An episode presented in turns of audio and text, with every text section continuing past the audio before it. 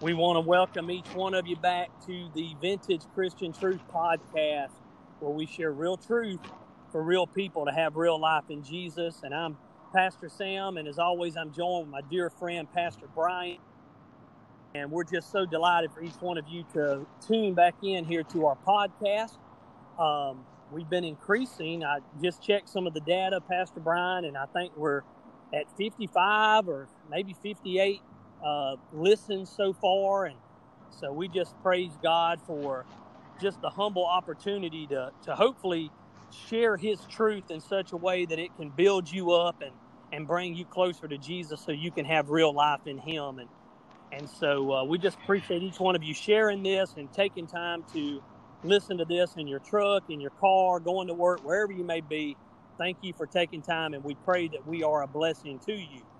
Now, tonight we're going to deal with something that, frankly, most preachers are not going to deal with. They're not going to touch it with a 100 foot pole. We're going to deal with the very controversial issue of Calvinism. Oh my gosh, Pastor Brian, we have had churches in this area that have got into all out civil war over what is sometimes nicknamed, it can be called Reformed theology. It can be it can be called the doctrines of grace. It can be called Calvinism, Augustinianism. Charles Spurgeon just called it the good old fashioned gospel. But the nickname Calvinism has sadly in many churches caused you know full blown civil war. Uh, can you speak to that and, and maybe why you think people get so up in arms and aggravated over the, the C word as if it's a cuss word?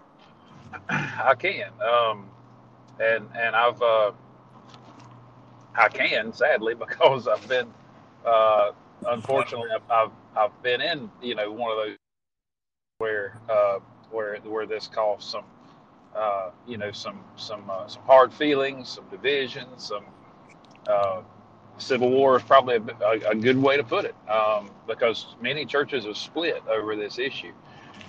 And I think I think the problem that, that people have is uh, I had a I had a, a close pastor friend of mine that asked me one time, why do you think so many people have a problem with predestination? Because I think I think that's the, the thing that scares people. Um, and and you know I've I told him I, I've had people tell me I don't believe in predestination. Well, well, go grab your Bible. There's there are numerous instances where it's not inferred; it is explicitly said that God is predestining some things. Now, now what He's predestining? You mean that word? Oh yeah, several, several times, and. and it's and it's uh, it's cousins, you know, elected uh, or or elect or election or chosen, foreordained. Uh, you know, right? For like I mean, there are numerous uh, terms that are used in Scripture to, to, to denote God's sovereign choice. Now, um, what I told my friend, uh, and this is what I wholeheartedly believe, uh, Sam, uh, I don't, some of you might not know, Sam has spent several years as a history teacher, and yeah. Uh, and and you can probably you you would probably do a better job at, at using this illustration than I would because because of your background, but but we um, we in the United States are a like there, I don't I, I don't know if there's any other place on the planet where where it's said so often that this is the this is the land of opportunity. You can do whatever you want to do. You can chase your dreams. There are no limits to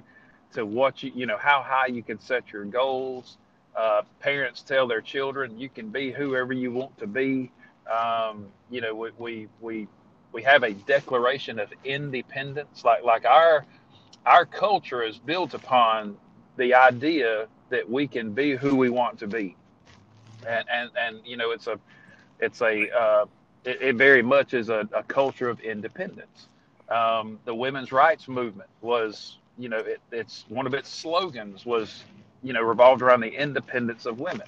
Um, you know we, i mean we've we've we have heralded independence to great degree, but but theologically, it, would make sense that that if something says theologically that some things are chosen for us, or if if you embrace sovereignty, that God has chosen all things for us. Um, that everything that, that comes through our lives comes through our lives because uh, because God is sovereign over it all and He has purpose for all of it, uh, the good things and the bad. That God has purpose for them, and that He is He has brought those, those things, things to pass. And so that very much clashes with our uh, with our uh, with our independent mindset. And I think a lot of people have a hard time with with quote you know with predestination because they feel that it takes their independence away. And yeah. and culturally that's just not something that that the that the West has celebrated at all.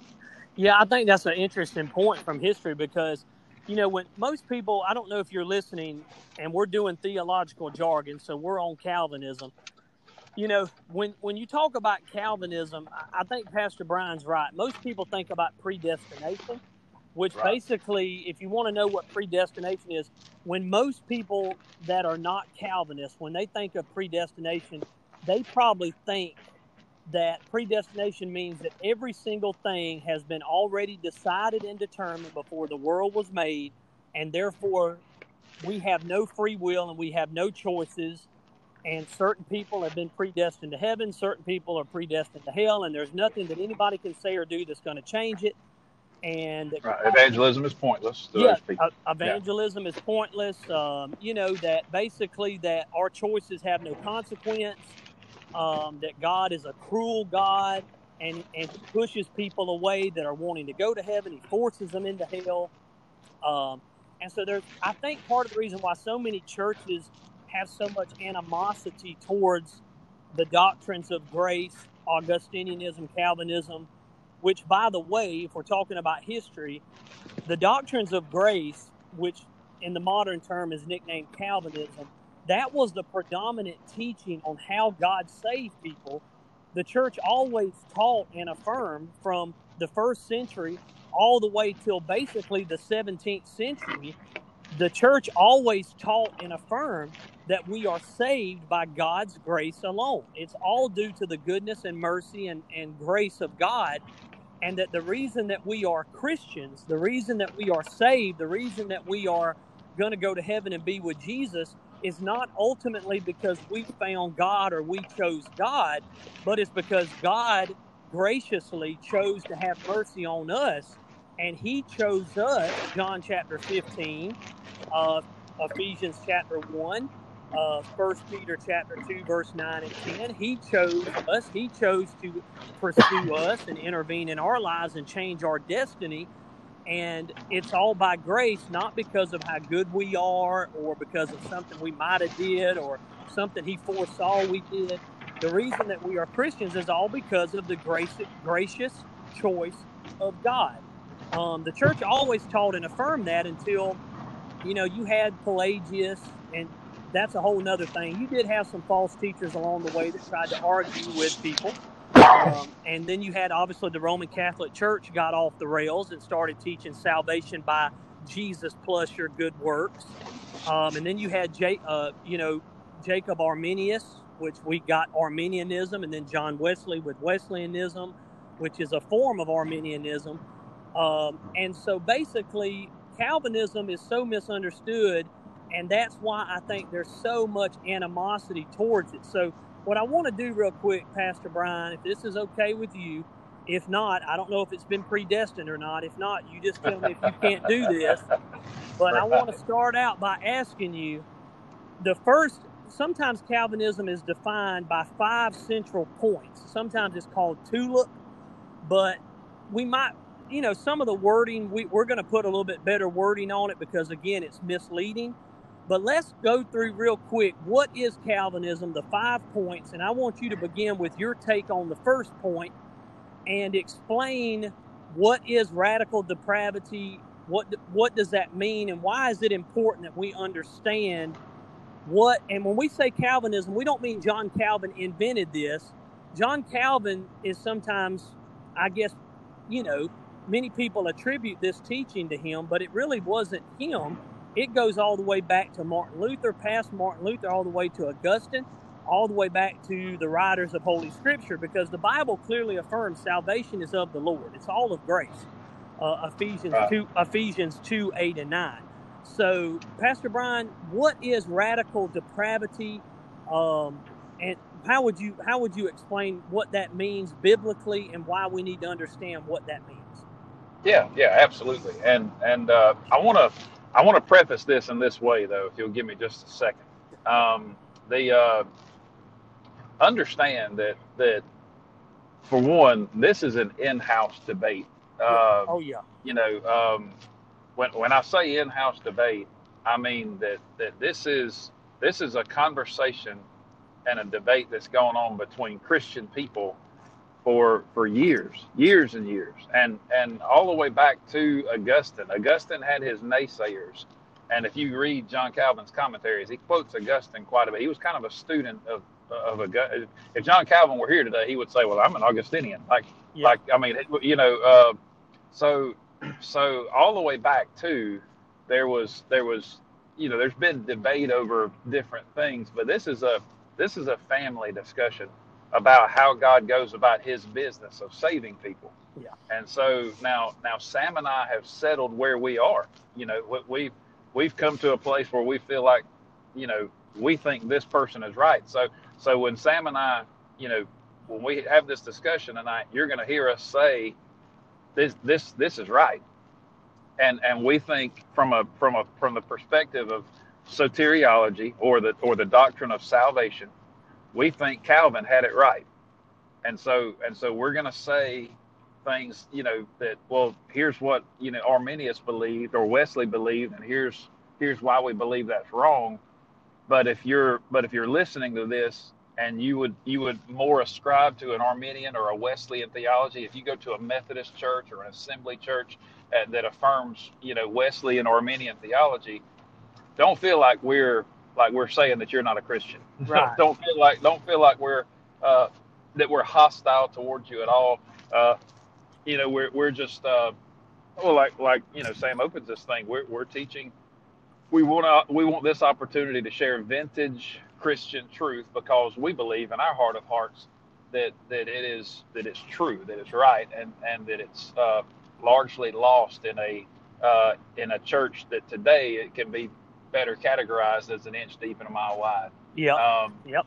So to your to your point, radical depravity or or the T in tulip is total depravity. And and when I hear total depravity, this one's not like I'm a Southern Baptist. This is one that Southern Baptist churches don't have a problem with at all. Because what it what it means is that is that we believe the Bible teaches that man is so depraved or so sinful that he is unable to muster within himself enough virtue for him to be saved. That that if that if we are to if, if we're if salvation is to come to me, it must be from an outside source because I'm I'm hopelessly unable to do anything to save myself.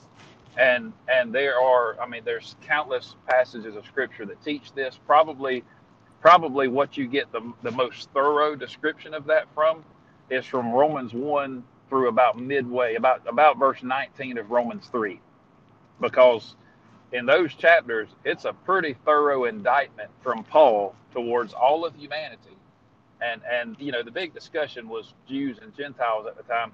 Paul pulled the rug off of all of them and said, you know, in Romans 1, it was all of humanity is foul and, and wretched and sinful and and and uh, and can't save themselves because you can't obey the law um, you know that that uh, that the wrath of God is poured out against all unrighteousness. Um, you know that's that's Romans one. Then in Romans two, he he kind of points at the Jews and says, "And you're no better because you've got this, you've got the law, you've got this, you've got that." You've seen the works of God, and yet you still you still suppress the truth by your sinfulness. You know, reaching back into Romans one, and then at the first of Romans 3, he brings everybody back together under that indictment again to where he's quoting Deuteronomy when he says that all have turned aside, all have gone astray, no one seeks for God, there is none righteous, no not one. And so and so total depravity or radical depravity is a is a biblical doctrine that says that you, I, and every other human walking the planet today is completely incapable of accomplishing the things that would be necessary for him to see heaven. Um, no, that's and, a, and so that's my I mean, is that is that what you're looking for? No, man. That I think that's good. I when when I think about radical depravity, I, I think of the same thing you do. I would just picture it kind of like this: when the Bible teaches. See, the Bible teaches that when Adam and Eve were created, they were created perfect and good and righteous, and they had perfect freedom. Now, when Adam and Eve sinned against God, God cursed them. So that means they, Right. you know, they began to die physically, but they also died spiritually. They lost all that innocence, all that righteousness, and that holiness that they had. And as you read John chapter 8, Jesus says, Whoever sins has become a slave to sin. So when Right. they sinned against God, they died spiritually. And that's Romans chapter 5, verse 12. And because we are all from Adam, we are born totally corrupted sinners. That means we come into this world not as righteous, pure, innocent people that love and seek after God, but we come into this world as people that naturally love ourselves. We want to do what pleases us, what magnifies us. Um, and that doesn't mean that we're not capable of worldly good. We can do good to our neighbor and do good at our jobs and take care of our homes and our kids and our friends. We can do all that. But one thing that we cannot do because we will not do it is we cannot love God and obey Him and serve Him and worship Him the way that we know we, we should. Why can we not do that? It is because we are born sinners. We are born dead in our trespasses and sins. Ephesians chapter 2, verse 1 and 2.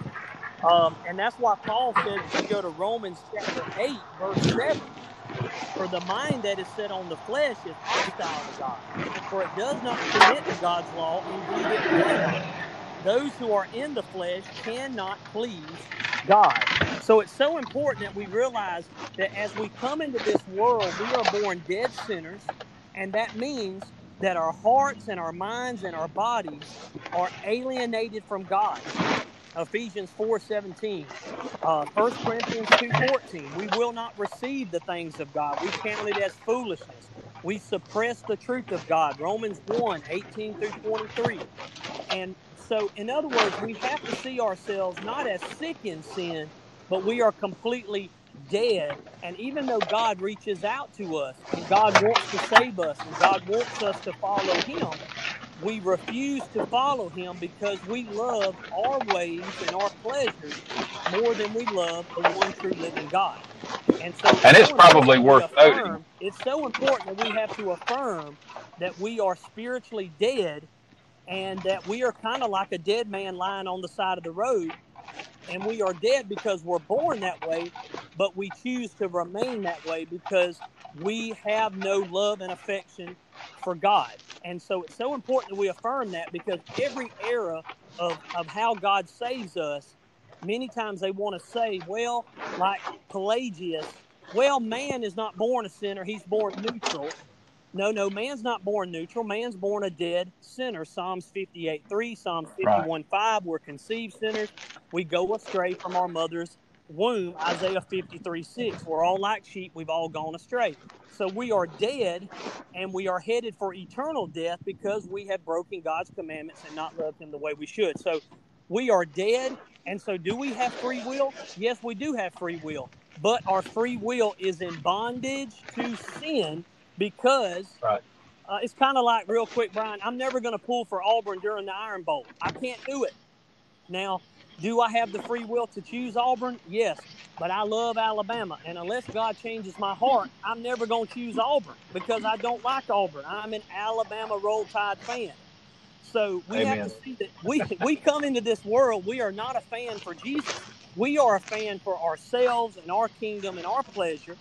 And we may not be as bad as the guy next to us, but we're all equally unclean before God because we have failed to give Him the glory and love that we know we should. So we are dead, and we are hopeless, and we are blind, and we are deaf, and we are headed for God's eternal wrath. And that's why we have to we have to emphasize that because if we understand that we're dead, then we have to move into well, if we're never going to choose God, even though God's reaching out to us, and we're never going to choose Him because we don't want Him, well, then God here's where God steps in and He chooses to intervene in our lives, and that's where we're going to move to point number two. And Pastor Brian, I'm going to throw it back to you because I blabbered long enough. But point number two is sometimes called unconditional election, or you may call it sovereign election. How would you explain sovereign election? Well, and and uh, I want to add, it's it's worth it's worth noting that that Sam and I uh, Sam and I took to our def- our our explanation of radical depravity in two different directions that that are also biblical doctrines that are that that are absolutely true. Uh, I went more with a with our, our sins or our transgressions, sins of commission and omission, things that we do or don't do that are that are anti God, whereas Sam went to uh, what's commonly referred to as the doctrine of original sin that's taught very, very clearly in Romans 5 that not only is sin something that, that we do, but also that sin is, is actually what we are. Um, and so, yes, it absolutely mandates uh, sovereign election or unconditional election, which is the U in, in, in the tulip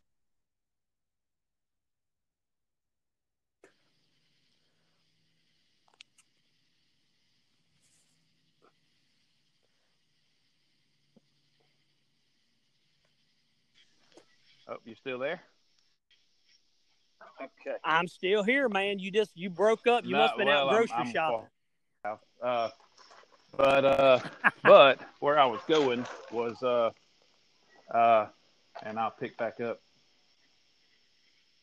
now. Okay, so so where where that leaves us is uh, uh, where where originally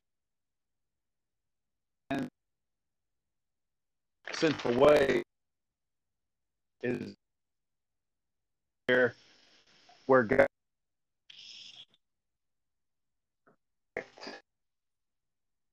be saved.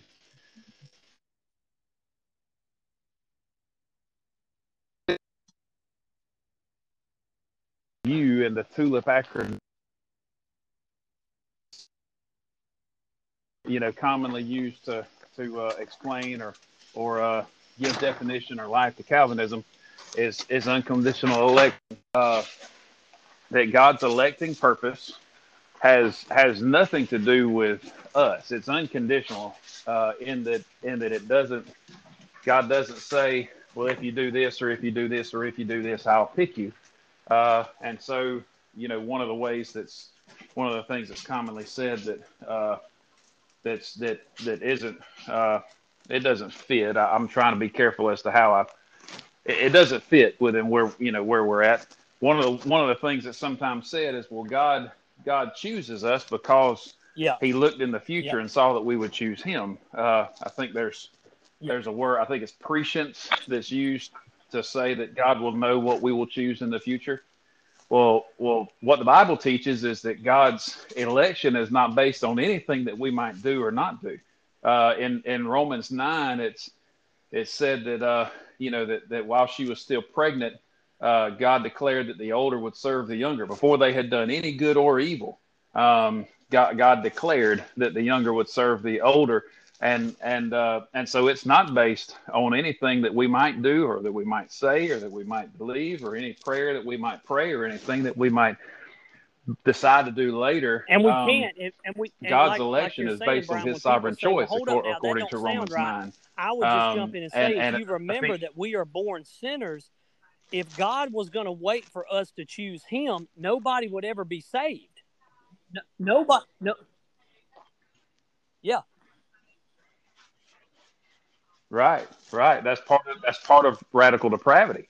Uh, is nobody nobody's going to choose him, and, and as a matter of fact, what what the way Ephesians one or Ephesians one puts this is that is that God has chosen us in Him before the foundations of the world for the purpose of the pray you know the praise of His glorious grace, and so and so evidently God has purpose for you know behind His election, but His purpose behind election isn't based on anything that we do or don't do.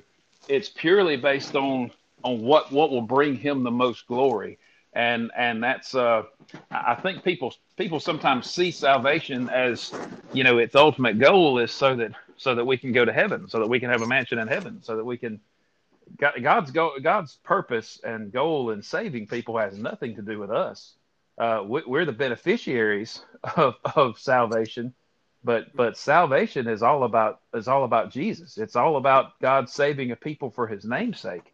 Um, and so there is no conditions placed well, that was the case. on if God's election case, that says, well, if you do this or if you do this now. or if you do this, I'll know, choose you. You're, you're, uh, you know, his, you're, you know, you're, what about those Bible verses that says, you know, John 3.16, for God so loved the world, or Romans 10.13, where it says, for whosoever will call upon the name of the Lord shall be saved. We, we, we affirm all those verses. God God God is is is sincerely First Timothy chapter two verse four through six. Sure, God absolutely. desires all people to be saved. That is God's will, His heart. I mean, His will of disposition. In other words, God's heart is that no one would perish. That's why Jesus came.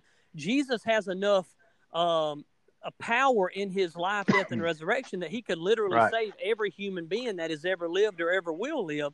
Jesus can save you and he offers you salvation if you will repent and trust in him. He will justify you and and come to live inside of you by his spirit and make you a new person and and now you're a child of god. He offers that to everybody. However because we are all born sinners right. and we all decide to reject god and his truth no one will ever come by their own free will. No one will come because they love darkness more than they love the light. And a dead man, if you have a dead man, the dead man, if you say, Hey, look, I'm right here. If you'll just get up, I'll give you $5 million. Well, the dead man can't get up and get the money because he's dead. And that's the way the Bible, that's not Calvin, that's not Calvin's words. That's the Apostle Paul's words in Ephesians 2 1 through 3. And that's why if you follow verse 4, 5, 6, 7, 8, 9, you will see that we are dead. God offers too. salvation yeah. to all of us, but none of us will come. So, what God chooses to do is God chooses out of the whole world, all of us are fallen, wicked sinners, and we all deserve to burn in a devil's hell. We all do because we've sinned. However, God, to display his greatness, to, to more fully display, like Brian was saying, to more fully display his greatness and his character, he sovereignly, that means he himself decided to graciously and mercifully set his special saving love on certain people and set them apart for himself for his glory, not based upon their works because they have no good works, not based upon something that they, you know, did in the future because we love sin. We're never going to seek God. Read Romans 3 10 through 20. No one seeks after God. The only way that changes in your life and my life is not that we decided to choose Jesus one day. It's because God in eternity past chose you. And that's John 15. You didn't choose me, I chose you. First John, he says we love him because he first loved us. Ephesians 2, while we were dead in our sins, but God quickened us. Titus chapter 3, verse 5, the washing and regeneration of the Holy Spirit. John chapter 3, we are born again by the Holy Spirit. So God takes us from being dead and blind and deaf and lost, headed for hell. He chooses in sorrow to pass over certain people and let them have what they want to have, which is darkness and sin, and they're going to be punished for their choices. Romans 2, verse 5 and 6. According to their deeds, they will be justly punished by God in hell. While if you're a Christian, it's not because of something you did or something good in you or something virtuous in you that attracted God to you and God said, "Oh, I had to have you on my team." No, we were all sinners. We're all from Adam. We're all in darkness, but he's called you out of darkness into his marvelous light. He left the 99 in Luke 15 and he found you. You didn't you say, "Well, I repented and trusted Jesus." Amen. Yes, you did, but the only reason you did that is because God the Father first chose you, and God the Son lived, died, and rose again for you, and God the Holy Spirit came and breathed life and changed your heart so that you could see the truth and know the truth and embrace Jesus as your God and Redeemer and Savior. So it's all by God's sovereign choice. So therefore, we have no room to brag or boast and think we're better than others because we're saved completely by the gracious choice and action of God alone.